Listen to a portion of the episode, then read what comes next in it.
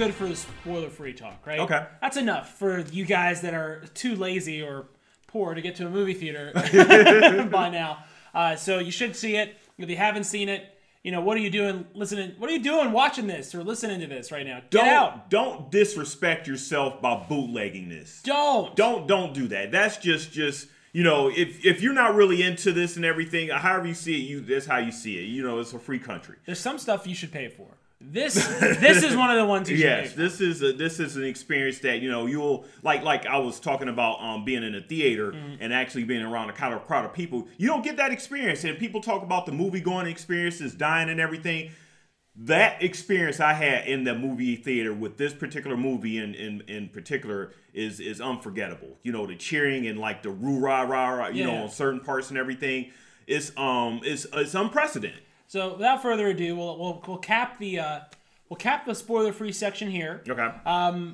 One last question I have for you, because the answer for me is yes. Okay. Are you going to see this movie again in the theaters? Yes. Okay, there you go. So that's as strong as an endorsement as you can really give a movie. I think I'm going to see it twice, and I'm going to be happy to pay for it twice. So, so if you are one of the people that are just checking in to see what everyone's thinking about the movie, and you're watching here, make sure you subscribe. Yep. Subscribe or. And I think it would be a nice bit, Sam, if you would put these, never put the buttons and the links where I think they're going to be. Just move them around everywhere so I look dumb. Just I got you covered. That's a great bit. Make sure you subscribe and follow us. You know, you can go onto our website, like Scott was saying. Everything is right there on nerdcyclopedia.com for you to access. And not just podcasts, not just these sweet videos with excellent production values. Shameless plug. We are also talking about reviews, blogs, and maybe even some fiction. Yep. So we're getting that all together. And creator spotlights. Creator spotlights. We do interviews with local creators, independent voices, original stories, which is what we like the cosplayers, most. You know, people who actually support this genre, you know, that we've got to recognize. So you'll see our pictures from cons. You'll see us, you know, just doing nerd stuff. And if you want to join in the conversation, we'd love to have you. Yes, we'd love to hear from you. So feel free to, you know, contact us. We'd love to hear what you think.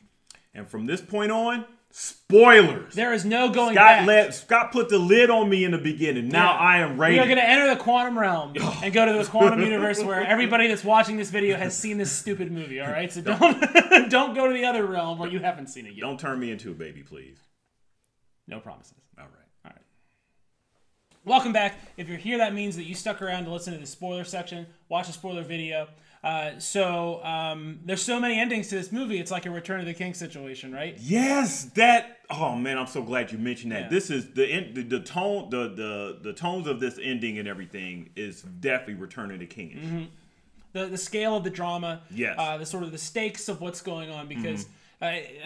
Almost at the end of this movie, they raised the stakes further than they were. It's like it's incredible that they set everything up like that. Let's kind of talk about highlights here. So so let me ask you, if you had to pick, what was your favorite little bit in this movie? What did you like the most? I would say because it's two things. My favorite bit, which is what you asked, and then the most thing that affected me the most. So first, you can answer the question I asked, and then you can answer the question I will answer my question after I answer his. Okay. We keep it 50-50 here. That's how it works. All right. That's how we do it in Nerdcyclopedia. Yeah, that's right. In this studio, it is a democracy. So my favorite bit was when Cap picked up the hammer. Okay. And threw it. And, you know, Thor was like, I knew it.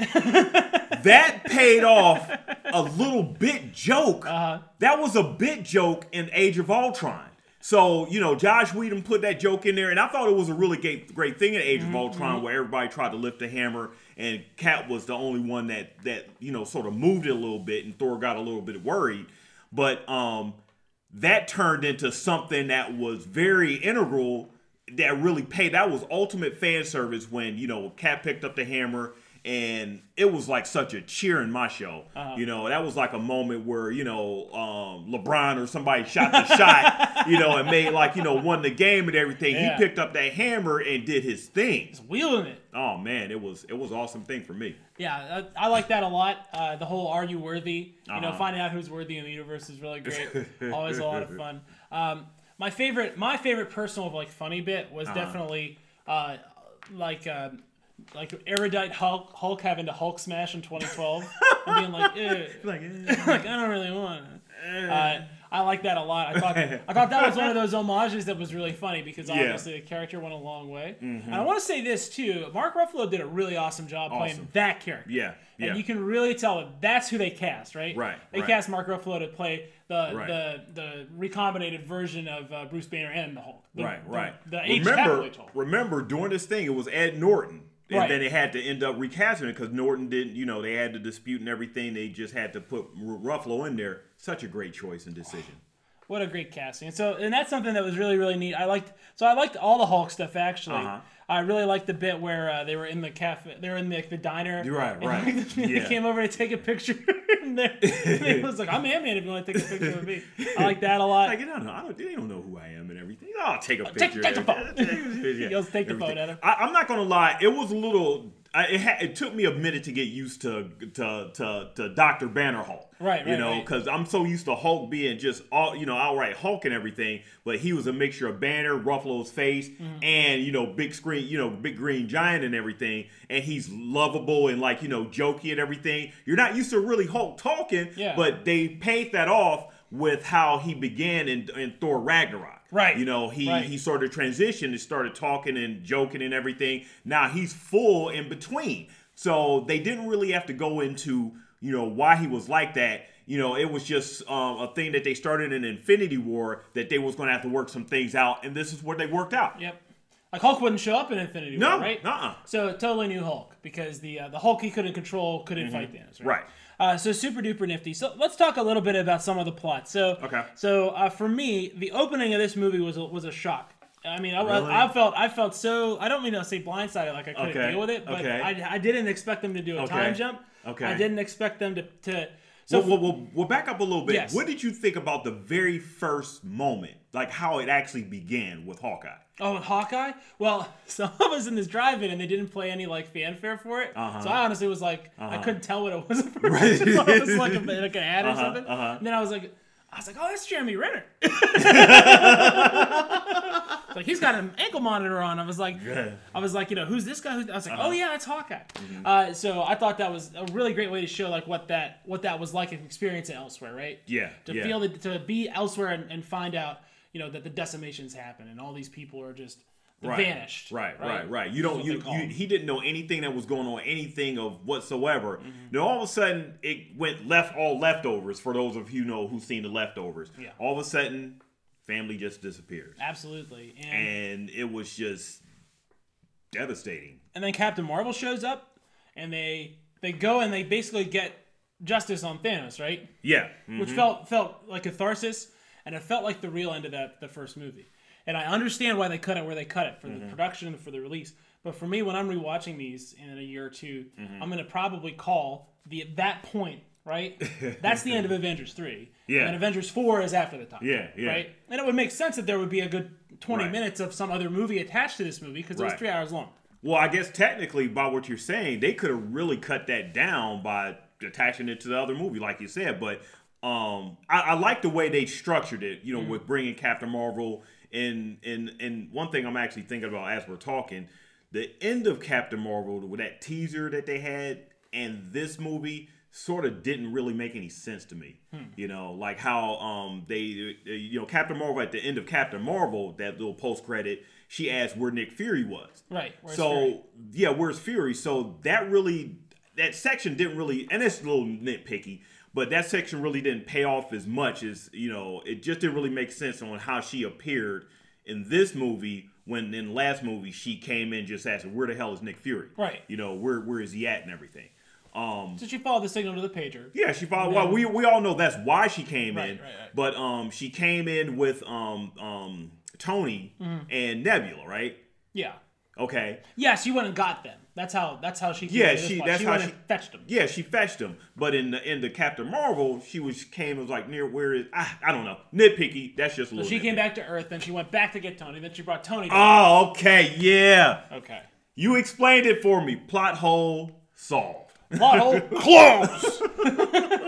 Loophole tightened. But I did like the way that Thor when she did come, everybody was a little suspicious of her and everything. Right. Thor came with his hammer, like you've seen in the trailers and commercial. It was like, I like this one. And you know, the beginning of that sort of put them into a position where they were like real, there was a couple days, it happened a couple days after the decimation or the snapping or whatever. Right.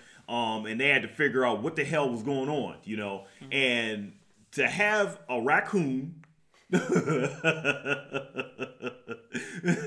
alien, you know, they haven't really experienced aliens before this. Right. You know? Right. So to have that combination of them coming together and everything, I thought was just great.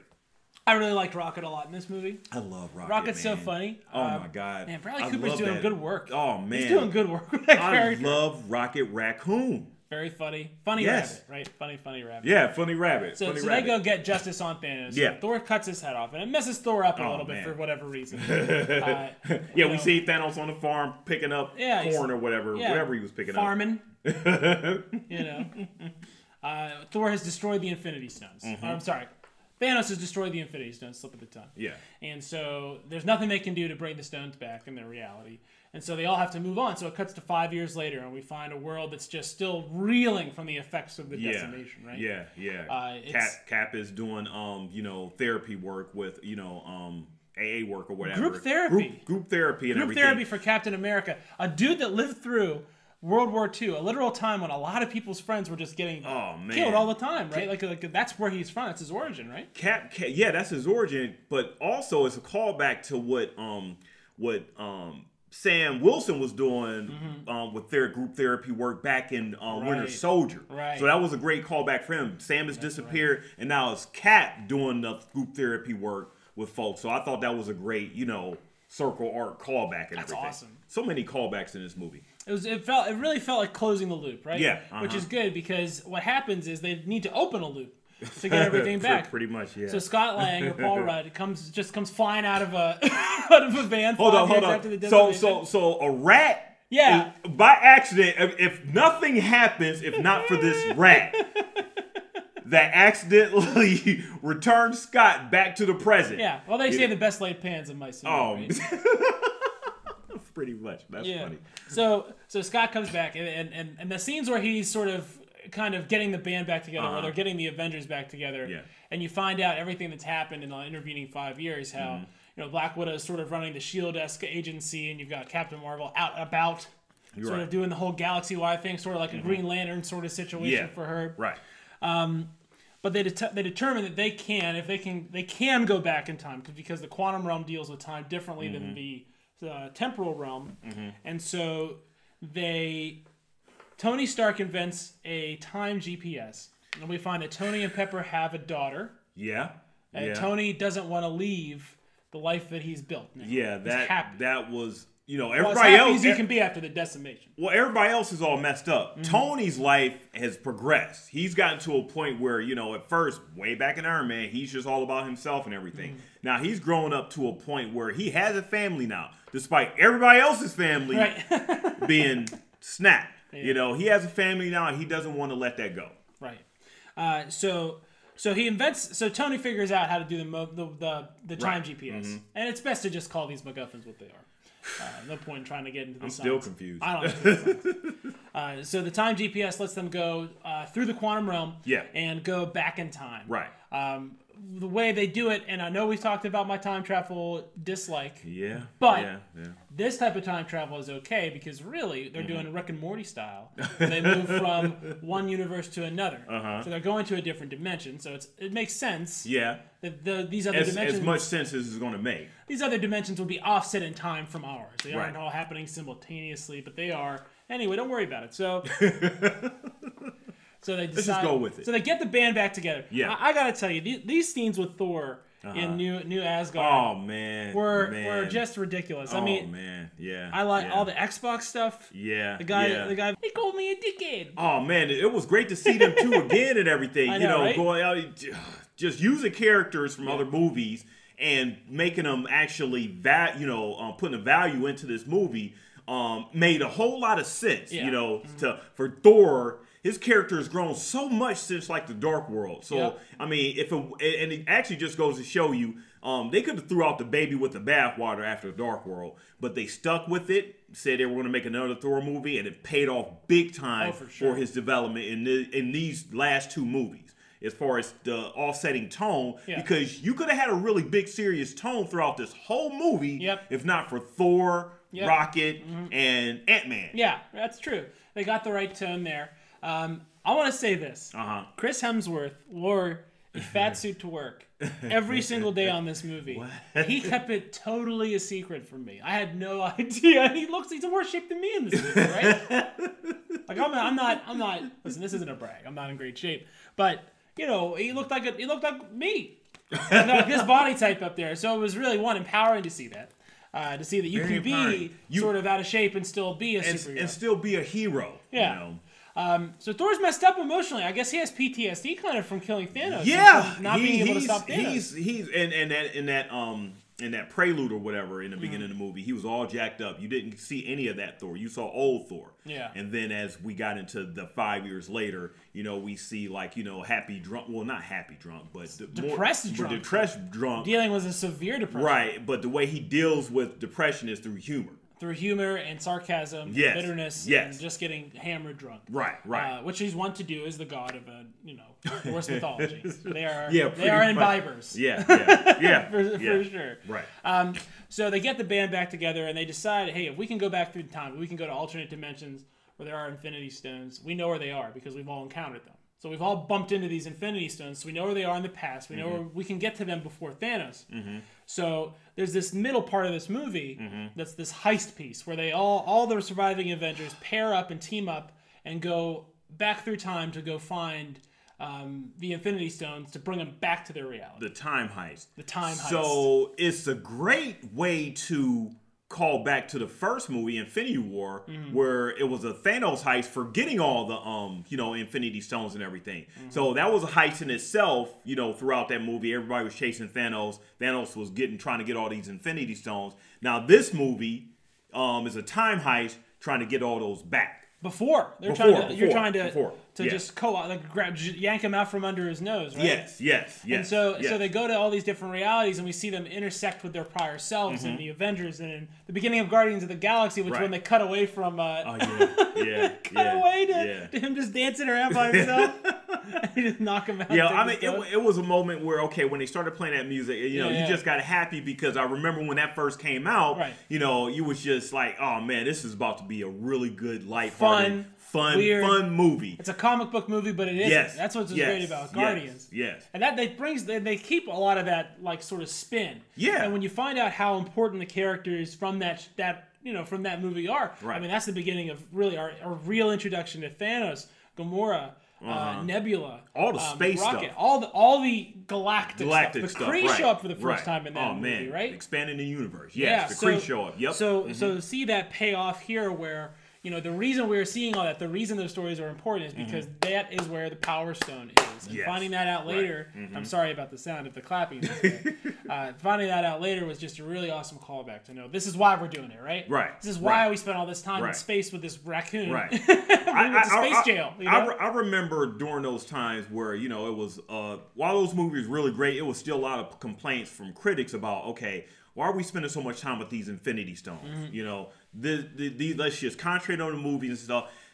That is an old way of, or traditional way of making movies. Marvel has shown you that there's another way. It's maybe not a way that you like it, but it's another way in making movies that that was untested and a lot of people really had doubts about. You know, concentrating on stuff like in Age of Ultron. You know, there was a scene with Thor in a cave scene, I believe, that had to do with some Infinity Stones. That pays off with this movie. If you didn't have the stuff before, you don't have everything now. So when they're talking about these Infinity Stones, like what the hell? What's up with these Infinity Stones? Why do we even need these in these movies and everything? Well, here we are. Exactly right. So the heist. So we have you know, Rhodey, and we have Nebula going after. Man, I'm gonna get lost on which stones. They're going after one stone. They're going after the Power Stone. The Purple Stone. We have all the stones in New York. So we have Hulk and Cap and Iron Man going after the stones in New York City. So the Tesseract and the Mind Stone, which is in the scepter. Right. And then you have Black Widow and Hawkeye going after the Soul Stone. Right. So I want to talk a bit for a second about that particular piece. Okay. Because it felt to me like two people going out to dinner and each one trying to pay the check. And they're like, no, I'll get it. No, I'm going to get it. No, I'm going to pay this check. No, you are not going to pay this check. Yeah. That whole back and forth to see which actor wanted out of the franchise more, was super interesting. What did you think about the exit of Scarlett Johansson from the? I actually have a bit of a problem with it. I think for that actress, I think it plot wise it would made sense, you know, because we seen in the Infinity War that Thanos, if they were going to travel there, somebody had to be sacrificed, right? You know, and for them to choose it to be Hawkeye and Black Widow and everything was a interesting choice. Somebody was not going to be, you know, someone was not going to leave without, you know, having to die, because we saw that's what happened with Gamora and Thanos, right? You know, when he shoved her over the thing. So for them to choose to have Black Widow die like that and not really have her the rest of the movie, because she's one of the original Avengers, you know, from this MCU franchise, was sort of a little anticlimactic to me. I mean, it was a little disappointing, because you would have thought that she would have had to play a bigger role in the end. Yeah. Especially, you know, we're going to get to that point, but they had a really great group female scene that she was not a part of. Yeah. You know, and I'm sitting there like, okay, it would have been nice to have Black Widow in this portion of the movie, but they chose to have her in that portion of the movie dying. So if it was a nitpicky thing I had to say with this movie, I had a problem with that. So would it have been better if it would have been a Hawkeye?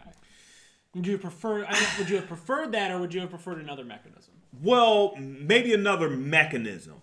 But if that was who they were going to go with that particular scene, I guess I would have preferred Hawkeye. Okay. You know, throw a Red Skull over. That's why I say. Just throw a Red Skull over. You cannot beat me, Captain America. I'm sure the guy playing that loved playing that voice again. And everything. Hugo Weaving, man. The guy Hugo chose not to do this. Really? It was another guy named Marshawn or something like that. He plays in Walking Dead. He does the Red Skull stuff. Really? Now. Yeah. Hugo Weaving. He did not. He didn't come back for it. I know that. You know, and the guy apparently he does like real good impressions and was able to do a dead on Red Skull Hugo Weaving voice. So they got him to do this. I didn't even notice, quite frankly. Seamless. Very, very good. So they go get the soul. That's kind of the most vanilla, easy to explain one, which is why I wanted to pick it. Mm-hmm. So they go, they get the Soul Stone, they come back. And they're using Hank Pym's time-traveling particles to go through the Quantum Realm. They only have enough for one trip for each of them. Right. So they can't mess up. Right.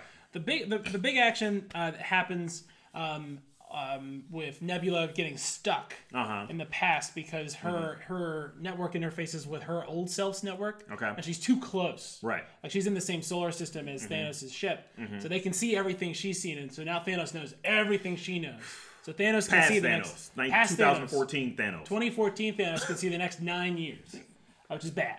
That is not good. Not great. So that's the big get from that particular end of the plot, is that Thanos now knows what's going on. Right. And Nebula is trapped in the past. Okay. So the New York stuff's really, really interesting. And that's probably my favorite bit of the whole... my favorite piece of the whole movie is them going back to 2012 New York, because there were...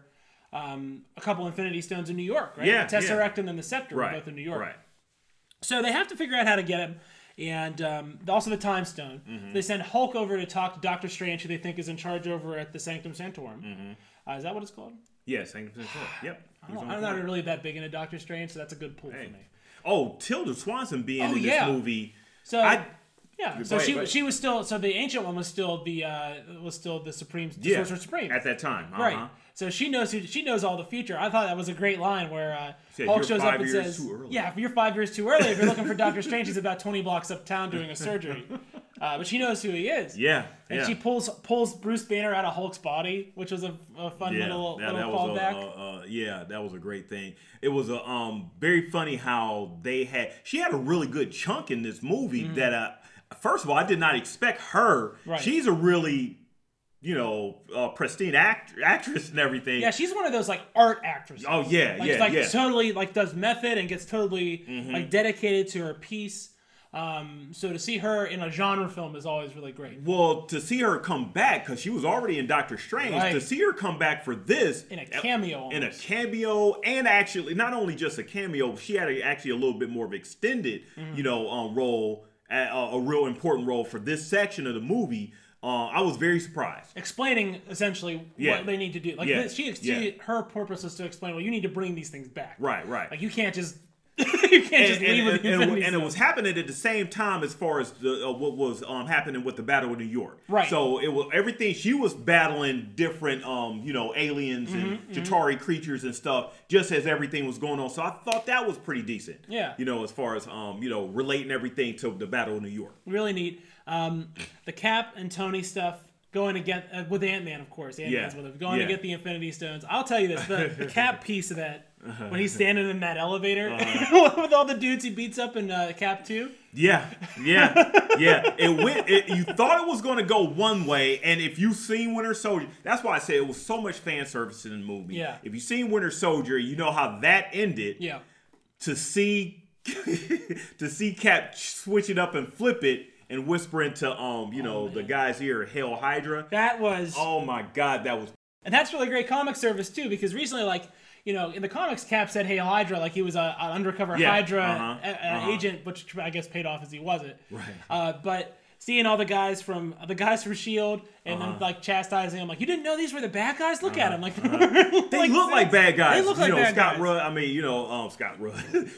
Scott Lang, Paul Rudd, you know, he was such a comedic performance in this movie. He's an American treasure. Yeah, yeah. But, yeah, he pointed out, they look like bad guys, don't they? What are you doing? Like, we didn't know yet, all right? Relax. We didn't know yet. But yeah, the elevator scene was awesome. That elevator scene, he walks out with the scepter. I mean, so much great stuff going on. Oh, he had that grin on his face when he walked out. I was just, that had my crowd just cracking up because it was such a payoff from that moment from, you know, Winter Soldier. And then Loki steals the Tesseract, which explains why Loki had the Tesseract at the beginning of Avengers 3. Yeah. I was like, how did Loki get that? So you think he steals it from the trophy room? And when Hela calls it fake, right? She says fake. That was the Infinity Gauntlet. Oh, the Gauntlet. No, that wasn't the Tesseract. But yeah, for when he getting out nerded on my when he you know, picked up off the floor and everything, it was like, okay, I can, you know, and then went back.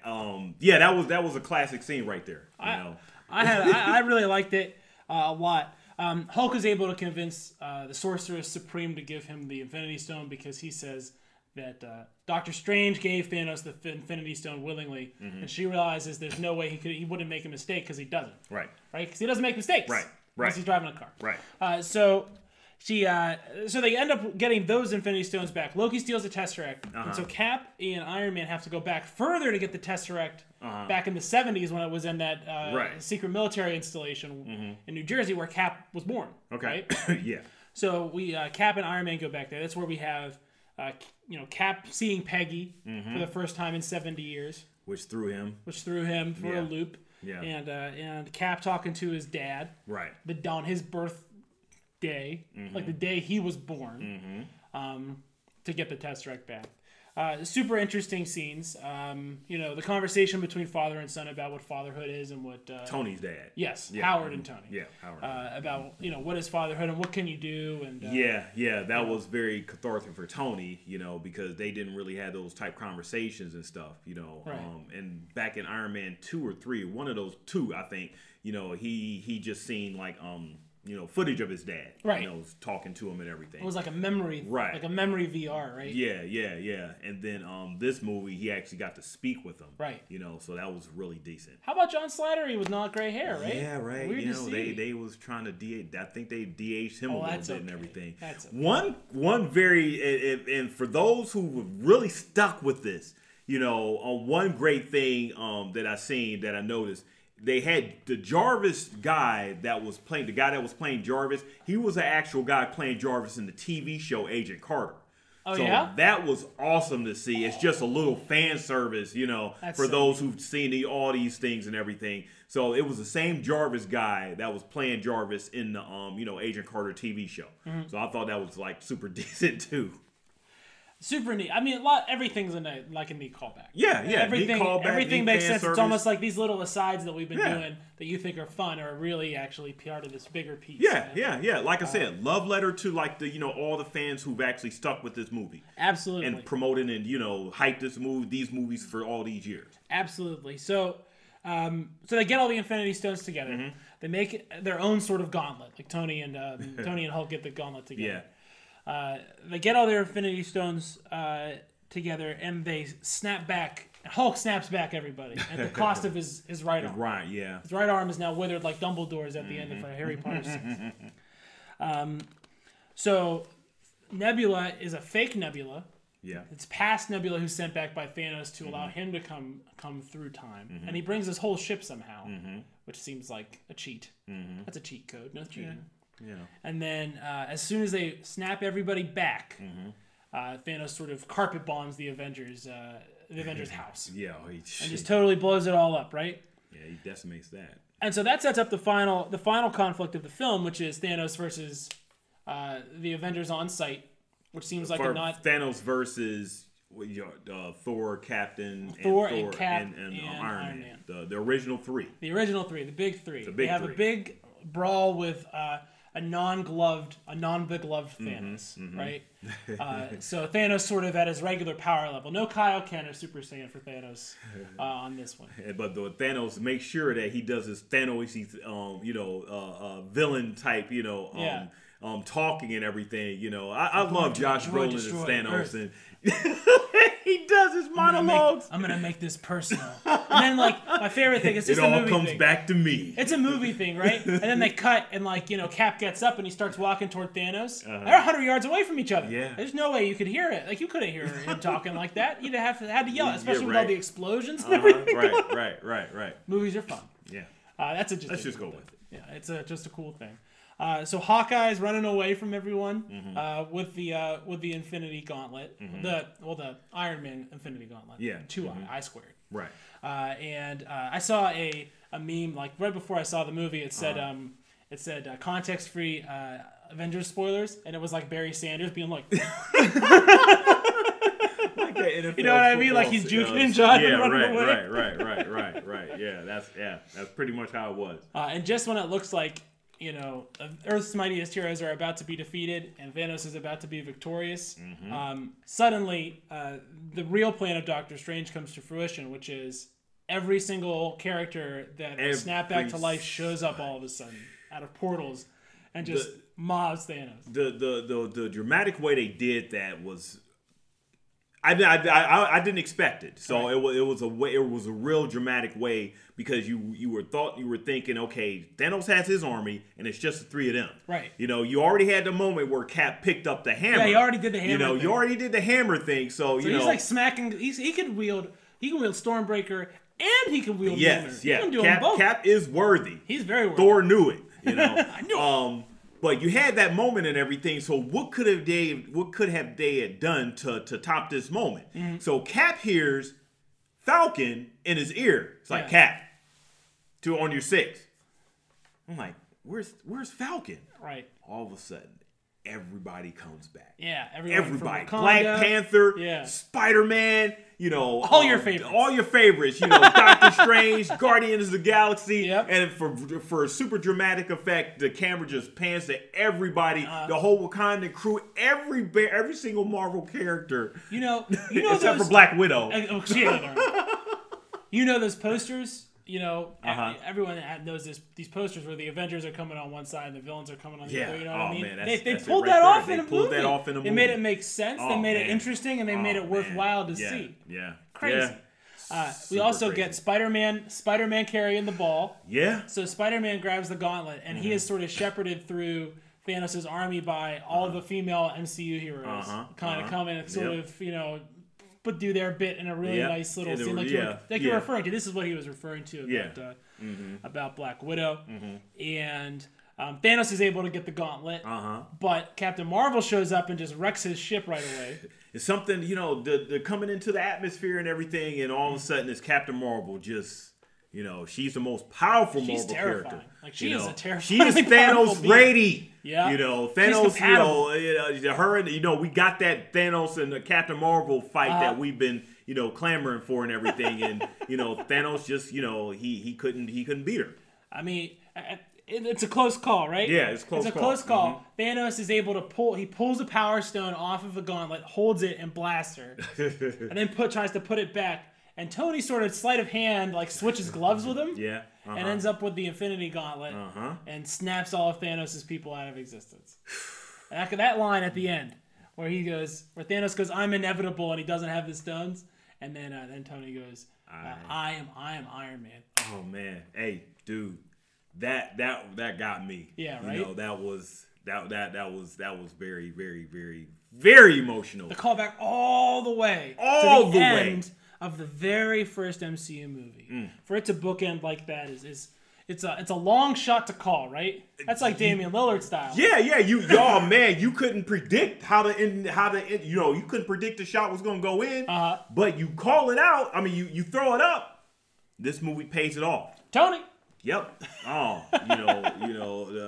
game over. You know, walk off. Wow. But yeah, a great callback way to the beginning of Iron Man. You know, it was a very raucous crowd by that point. You know, my crowd was just. I mean, you just. So was my crowd. My crowd was walking too. Smaller crowd.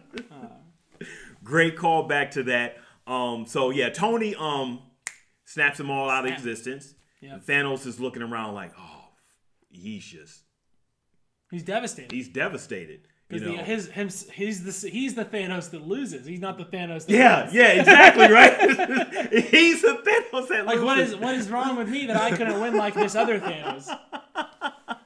Weird. Time travel's weird, man. It was a unique way. 2014 Thanos has to deal with all the, you know, stuff that his future Thanos, you know, thought he won and everything. But they just totally you know, defeated him in that aspect. So Tony basically sacrifices, like, you can't wield the Infinity Stones. Like, it kills you. Yeah. It's just too much power, too much gamma radiation. So Tony dies in a real... To back up a little bit, another aspect of, you know, the battle was when a callback to the Age of Ultron movie where... Captain America, just before the movie ended, you know, he was like, you know, Avengers... Then cut to the credits and everything. So this movie, he does it again. Yeah. So he says Avengers Assemble. Yep. My crowd just went, oh, it was like, we're at a game. You know, he's like, oh, man, you know, you're ready for the Avengers to just, you know, just take them out. And then you had this crazy fight scene that, I mean, it was one of the best fight scenes I've ever seen in a movie. Effects have came out a long way since, like, you know, I can't even think of another fight scene in another movie where it was just this crazy, you know, and like you say, they took the balls. Yeah, I mean, they took the, you know, the glove is like a ball, you know, Black Panther, Spider-Man, you know, Iron Man and everybody.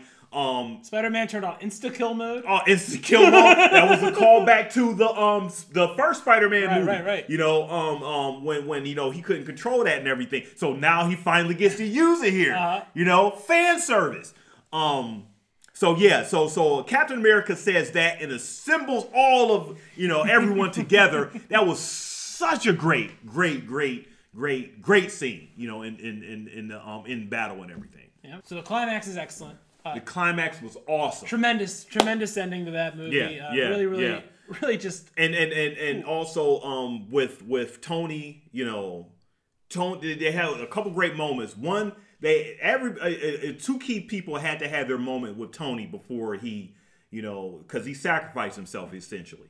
So that was Spider-Man, because he was so heartbroken over that, you know, him bringing, you know, Peter into... He couldn't leave Peter. He couldn't leave Peter.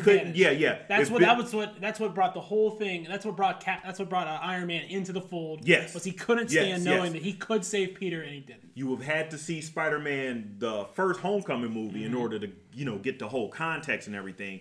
But he couldn't do that. So he had his moment with Peter Parker as the reverse moment. A lot of the movie mirrored Infinity War as the reverse moment of when Peter left. Right. You know, Peter was all emotional. Such a good scene with him and Robert Downey Jr. and Peter and Tom Holland. And then you had Gwyneth Paltrow, who was there from the beginning to end off the scene.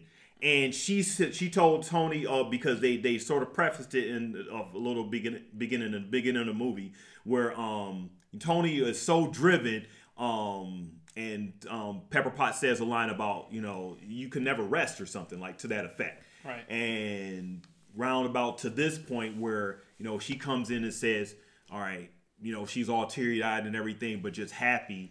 And she knows that he's about to, you know, pass away. You can rest now. Yeah. You know, that, man, that in my theater had so many people crying. I heard so many sniffles. It was dead silent. Dead silent. You know, so many sniffles and everything, you know, in the movie, sobbing and stuff. You know, I may even have like a, you know, a little bit of a, you know, smidgen of a tear. I mean, you spend all these time with these characters, you know, and it affected you so much with those you know, particular moments, and they just kept hitting you over and over with the emotional effects of things that happened, you know, in previous movies and led up to right now. So that those were great acting. This movie was a great acting, character-driven movie, plot-driven, but big great character moments that the actors actually got a chance to actually act,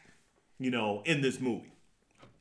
And Gwyneth Paltrow's another, I mean, you could call her a prestige actress. Yes, yes, she's prestige. I mean, these are people that win Oscars and are bringing that sort of pathos to these roles.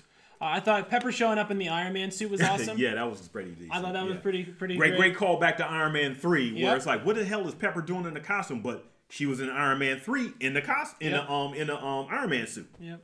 So, yeah. So that's sort of the climax of the movie. And we get sort of a Return of the King situation at the end. Where you have Tony's funeral, and then you get probably 3 or 4 different... Every character sort of gets their send-off. Yeah, send-off. Where we're at one point, okay, the movie can end off here, but essentially you had to have Thor, you know, get his send-off. So Thor going to be in Guardians 3? Oh man. That would be awesome. Hey, if he's in Guardians 3... Thor is going to be that Thor. So maybe the deal with Chris Hemsworth was like, I'm not getting in Thor shape anymore. He's like, I'm not doing that. It's ridiculous. Put me in something where I can just wear sweatpants. I'll be in all the movies. And I can interact with Rocket. Yeah, just let me interact with the rabbit. The rabbit. That's all I want. Just me in a rabbit movie. Okay, put me in Guardians. That was a great, you know, great way to send him off. And then you got the funeral. Yeah. You know, Tony Stark's funeral. It was a couple callbacks there that were super crazy. The one with Jon Favreau, Happy, and his daughter talking about cheeseburgers. Yeah, I'll get y'all the cheeseburgers you want. They already hit you with the Tony thing. Right, enough. And then, you know, they come with the whole cheat. It's like, oh, come on now. So, you know? I like how the very, very end of the movie, how Cap... like what Cap decided to do. Oh, yeah. And it's so, you know, it makes a lot of sense for him, being who he is and being a man out of time and a wizened warrior. For him to go back, and my guess, based on what we see, is he goes back to 45 and just sort of swims ashore. Like, oh, yeah, I made it from the plane crash. I made it. I'm back. I'm ready to have my last dance. Cap has really a tragic history throughout this whole thing because... in Captain America, the First Avenger, you know, his whole life got really cut when he went into that ice and everything. Yeah. Mm-hmm. So he's missing a whole life experience. He's a man out of time, like you said. So he has you know, transported to the future, and it has with him being such a soldier, he pretty much got he pretty much went back to being a soldier instead of actually living his life. Right. You know, he never got a chance to do that. So with this movie, you know, it gave, and the whole time thing and everything, you know, plot device, it gave him a chance to go back and live his life, which made it a really good, happy ending because at the end of The First Avenger, you know, him in that exchange with him and Peggy was that, I want to have that last dance. You know, they were talking about they want to have that last dance and everything, and they couldn't do it then. Now they got that last dance, which made it a happy ending. For to have, you know, for Cap to have stayed so, you know, yes, never found another any sort of other even Peggy's own niece, dude. He was dedicated to the mission. Mm-hmm. Always dedicated to the mission. You know, he could have whined and cried about being out of time, you know, making you feel sorry for himself and everything, but he was never that type of character. Chris Evans played this guy super good. That's why, for me, he was one of my his arc is one of my favorites throughout the whole series and everything, the Captain America arc. He never complained. He just stuck to his mission. You know, throughout the Winter Soldier, you know, he doubted, you know, America's ideals and everything, being that he came from the Civil War era, but he still was on his mission. He was on the right of good, you know, and always fighting that good fight that he established for himself back in the First Avenger. And up till now, he is such a good leader. Rocket made that that comment in the movie about this guy's pretty good at that, you know, as far as making those speeches and everything. Yeah. Like, and Paul Rudd's like, yeah, you know, Scott Lang's like, yeah, he is pretty good. That's Captain America. I love the America's ass thing. That was so funny. That was funny. That is America's ass. That is. and Chris Evans, he's sort of naturally comedic because in his Fantastic Four stuff, he was the comic relief in that movie. He was in another team movie. Yeah, exactly. Right. So he has those chops and stuff that he never really got to use as Captain America, which really showed his acting range, you know, in a big way. But yeah, the movie capped off with Cap having that dance with Peggy at the end. Great way to finish it. I want to see, because the things that are open, right? New Guardians, right? Mm-hmm. New Spider-Man. Okay. That's coming out in a couple months. Yeah, I was talking to Holly last night. I was talking to my wife, and I said, man, I'm excited for a new Spider-Man movie. That's going to be a long wait. And then I said, until July. Such a long wait. Right? They got it rocking, you know. Before you'd see a movie like this, and you'd be like, when's the next one out? And you look at it, and you'd be like, a couple years, yeah. Well, the next one is Batman and Robin. So after that, you know, you'd have like these bombs would like soak superhero movies for 10 years. Right, you know, that doesn't happen anymore. No, not at all. Disney made us a promise. Well, Marvel made us a promise. Disney's completed the promise. And that was, if you keep putting a quarter into this machine, we will keep coming back. That's what all the end credit sequences are all about. That's the type of synergy that they've been able to generate. And I hope, you know, they keep doing it. I mean, I feel like there has to be profitability in this movie. Well, I mean, it shows that you can do something or attempt something that, you know, not a lot of other companies even attempt to do. You know, and keep doing it, and people will keep coming back. It just shows. It goes to show you that if you keep working and keep, you know, people talk about fan service and how, you know, the fan service is to a small contingent. So why would you try to cater to them when you got all these people you can, you know, cater towards and make the most money? But it goes to show you that these movies over the year, that little fan niche that you thought was just small is actually a big thing. It's because it started small. So the number of people that probably read Iron Man comics, that probably knew about like Tony's origin story in Vietnam and all that stuff, and knew that they changed the first 30 Iron Man, he was like, you know, silver, and then they changed him to be the new color stripe. Like, that's a small little snippet of the movie going public. Right. But when you build more, you say, hey, there's more depth here, right? And you sort of expand that. Now that sliver is much bigger. Like the pure portion of the movie going public that know all that stuff is enormous. Yeah. So you've created your own fans. So doing more fan service at the end makes sense. Yeah. Because this was your creation. But also too, think about those who have been with this, you know, for so long. Like, you know, you got 40-year-olds and everything who, before even the MCU stuff came out, wish this type of thing was there when they were kids. Oh, yeah. So when they're grown, these people have families now. Yeah. They're taking their family, 4 or 5, you know, 6, you know, members of their family to these movies and adding into the pot, where it used to be where it was just them by themselves. Yep. So you got that multiplication there to where, of course, it's going to be, you got YouTubers out here dedicating their lives to like reactions and, you know, different stuff, you know, involved with these movies that are young. Yeah. You know, yeah. That are that the only reason that they're probably into this is because their dads or moms, mainly their dads, yeah, you know, were probably into this, and now they're into it. You know, you got females who were never really a part or even catered to as far as, you know, the comic book industry and everything. Now they have their own like fans, and they have their own cosplay and everything. I mean, who's the most powerful character in the MCU right now? Who is it? Captain Marvel. Captain Marvel. Woman. Yeah, a woman. Exactly.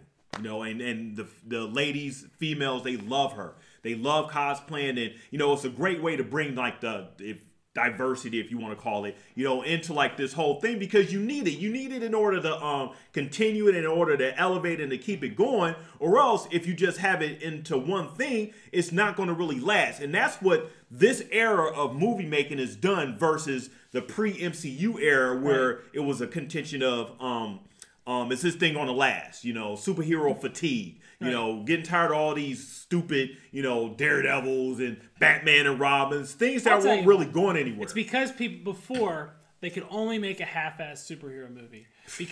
And the reason they could only do it half-assed is because it mm-hmm. costs too much money to make it look as good as this. Yes, yes. So yes. You need the budget you get from yes. the biggest movie of all time to make superhero fights look right. So before, when we were younger, mm-hmm. you could only get a half-assed superhero movie. Right. They can only use half their ass because they can, half their ass. Yeah, they've used half their ass. When you get to Avengers, is a whole ass. It's America's ass. America's ass.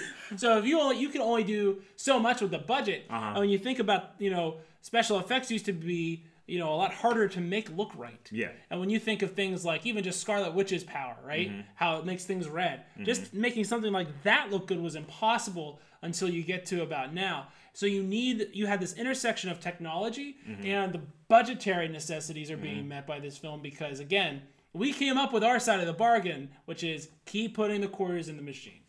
I love that. So it's really I love that analogy. I mean, because I know all these years I was quarter. I want to see more. Mm-hmm. Keep taking my money, Marvel. Yeah. When they were sold to Disney, you know, it's like, okay, is Mickey Mouse going to be involved with these movies? That would have been neat if Mickey would have come out. Magical Mickey come out. Oh. Maybe a bunch of brooms come walking out of the portal. Oh man, that is funny. Yeah, yeah. Yeah, Mickey with the Infinity Gauntlet. Infinity Gauntlet and an axe, just chopping up the brooms, and they're getting smaller and smaller. But yeah, it's the end of an era, mm-hmm. and you know I'm reading stuff on Twitter about kids saying, okay, I've been with these movies since I was 7. Yeah, you know, all the way up until they're like 18 right now. You know, they've grown up. This is their Star Wars. Yeah, you know, this is their era. This is their, you know, this is their Star Wars. Like I said.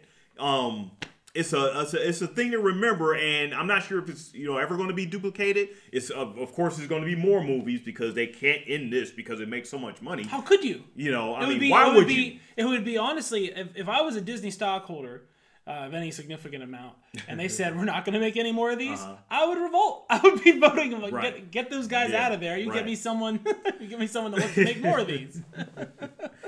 But I'm happy as being a lifelong comic book fan. This has been a really great, you know, it's been a very affecting experience for me. Mm-hmm. You know, as a movie could be, to really have it pay off in this, and I'm so happy to still be alive to experience something like that. Stan Lee passed away just before this movie happened. Although I'm guessing they told him out. Yeah, they probably told him. He probably got to see it and everything, you know. But he created, him and Steve Ditko, Jack Kirby, and you know, all those creators back from the '60s. Kevin Feige said the answer is right there in the comic book. So if you're having issues on how to deal with these characters, DC, the answer is right there in the book.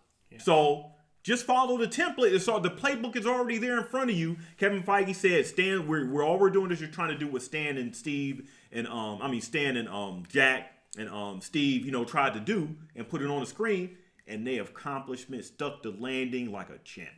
I think this is the type of, it's a culture changer. It's yes. not just a big yes. movie. It's yes. not just, you know. It's not just something that's a big success. Yes. You know, it's been since, like you said, probably Star Wars, the first Star Wars. The first, yeah. So you've seen a real cultural shift like this. Mm-hmm. It's so popular that these characters are all going to be, everyone's going to know them for the next 150 years. Right. It's basically, what they've effectively done is they've started a new mythology for Western, well, world culture, right? Yeah. For world culture, like everybody is going to have some buy-in in this. If you say I'm more of an Iron Man type until we're, you know, until we die, right? People are going to know what that means. Yeah, yeah. You know, the same way people in the ancient world knew about Ulysses and knew about, you know, knew about Achilles. Now we have these new heroes, and these new myths, that are going to be important to the culture, and they're going to stay important to our culture. Yep. They took C-list characters and made them A-list over a Batman and a Superman. Think about that. It's because they're not archetypes; they're more relatable. Yes, super. I mean, it was always the thing with Marvel where their characters were more down to earth, but They've done it's been a hell of accomplishment, you know. Thank you, Kevin Feige. Yeah. First of all, thank you Stan Lee for and Jack Kirby and Steve Ditko for, you know, creating this universe that it was pretty much a handoff to the movie stuff with Kevin Feige and his gang. But thank you Kevin Feige and his staff and all, you know, Marvel for even making an attempt to do this unprecedented, you know, form of filmmaking, which if you can do another 10 years of this, I'll be happy. I can die happy. You know, just maybe another 30, 40, 50 years though. Yeah. Okay, I'm not capping at 10. Yeah, exactly, right? Not that old, I'll keep putting the quarter into the machine, like Scott said, as long as I keep living. Yeah. And absolutely thank you to, of course, the production staff too. Yeah. The thousands and thousands of animators whose names are too many to read. A name list, but they're right there in the credits and everything. And of course, the actors and actresses who breathe life into this universe. I mean, who took the chance with those contracts to, at this point, it's like a family. So do you value money? Of course you value money, but the experience of the movie making has brought them together to a point where, you know, it was contagious with everyone who came on. You wouldn't have a lot of these like Tilda Swantons, you know, Gwyneth Paltrow's, Brie Larson's, that are Oscar-winning movie actors and actresses. Prestige. Prestige, Kenneth Cumberbatch and everything, to come and make these movies. And the way they've done it, I mean, I think there's probably, like, I could conceive of maybe 4 or 5 ways to play some of these characters, right? But there's literally an infinite number of ways for them to have been done wrong. So many ways to go. To get so many home runs. I mean, even, you know, someone that hasn't been around the whole time, but like Tom Holland playing Spider-Man, that's a standout to me. You know, of course we talked to, I mean, you can just check our podcast if you want to hear what we think about Chris Evans and Robert Downey Jr. Plug. Download the podcast. If you want, but yeah, so for me, you know, that's kind of where I am. I feel like it's an incredible ending. The stories that were closed, and by that I mean Cap and Iron Man. And Thor. Those stories were, well, Thor's wasn't closed. Thor's still around. Well, yeah, Thor. Yeah, you're right. Thor's still Cap there. And Iron Man mainly. Their story, you know, Black Widow. That closure that we got. Right. Knowing that Cap got to live that life. Yes. You know, first of all, my closing thing is I want to see, I kind of want to see the animated series of Cap coming back to 45 and what happens like with Cap. Because you can do more than just, he's just chilling. Well, and it doesn't even have to be an animated series, although that would be awesome. But Chris Evans, if he ever decides to come back, you know, we don't really need a Captain America movie. It would just be it would be fun to see a small movie that doesn't have to be a big budget, like a villain and everything, but a small movie with maybe a romantic comedy or whatever with Chris Evans and Peggy Carter. You know, they could do one of those coming home from war movies about 1946 with those guys. With just those guys. I'd watch it. Yeah. Can't be that. Can't cause that. You got my quarter there, Kevin. We'll throw our quarter in the machine. Quarter in the machine. Right. You got us. So we're giving you our money. So that's what I have to say about that. That, you know, my closing is that it's simple. Keep making more of these. Keep me happy. Keep me putting the quarter in the machine. I will keep going. We will keep going. You're the reason why we're even doing this Nerdcyclopedia stuff right here. So we definitely appreciate it. And thank you so much to our viewers, to our listeners, stopping by. Those of you who we got to meet a couple weeks ago at the convention at Steel City Con, you know, thanks so much for stopping by our booth. We really liked getting to meet a lot of the people in the community. taking pictures with some of the really great cosplayers, doing some really awesome interviews with creators. Keep it up. It's going to be a lot more stuff this coming year from Nerdcyclopedia. So, you know, log on to, obviously, to our website, nerdcyclopedia.com. Definitely send us some feedback, nerds@nerdcyclopedia.com. Or just like Watchmen a lot. Watching Watchmen. Or Sam Scott is watching Watchmen. Yeah. We cannot wait for that show. That's going to be our MCU. Yeah. The Nerdcyclopedia movie. So if you love that, you know, subscribe to all our podcasts. We want your feedback. We want your, you know, input and everything, and we'll give back to you. Yeah. But in podcast form. Yeah. Super. So thanks so much, guys. Thanks a bunch. Yeah. Thank you for watching our first, you know, official video. And if you didn't like it, we're going to disable the comments. Easy to get that taken care of. We hope to bring you more, so. Yeah. So let me ask you this. In the Nerdcyclopedia movie universe. Nerdcyclopedia movie universe. Who's playing you, Sam? Who's playing Sam in the Idris Elba! Idris Elba? Okay.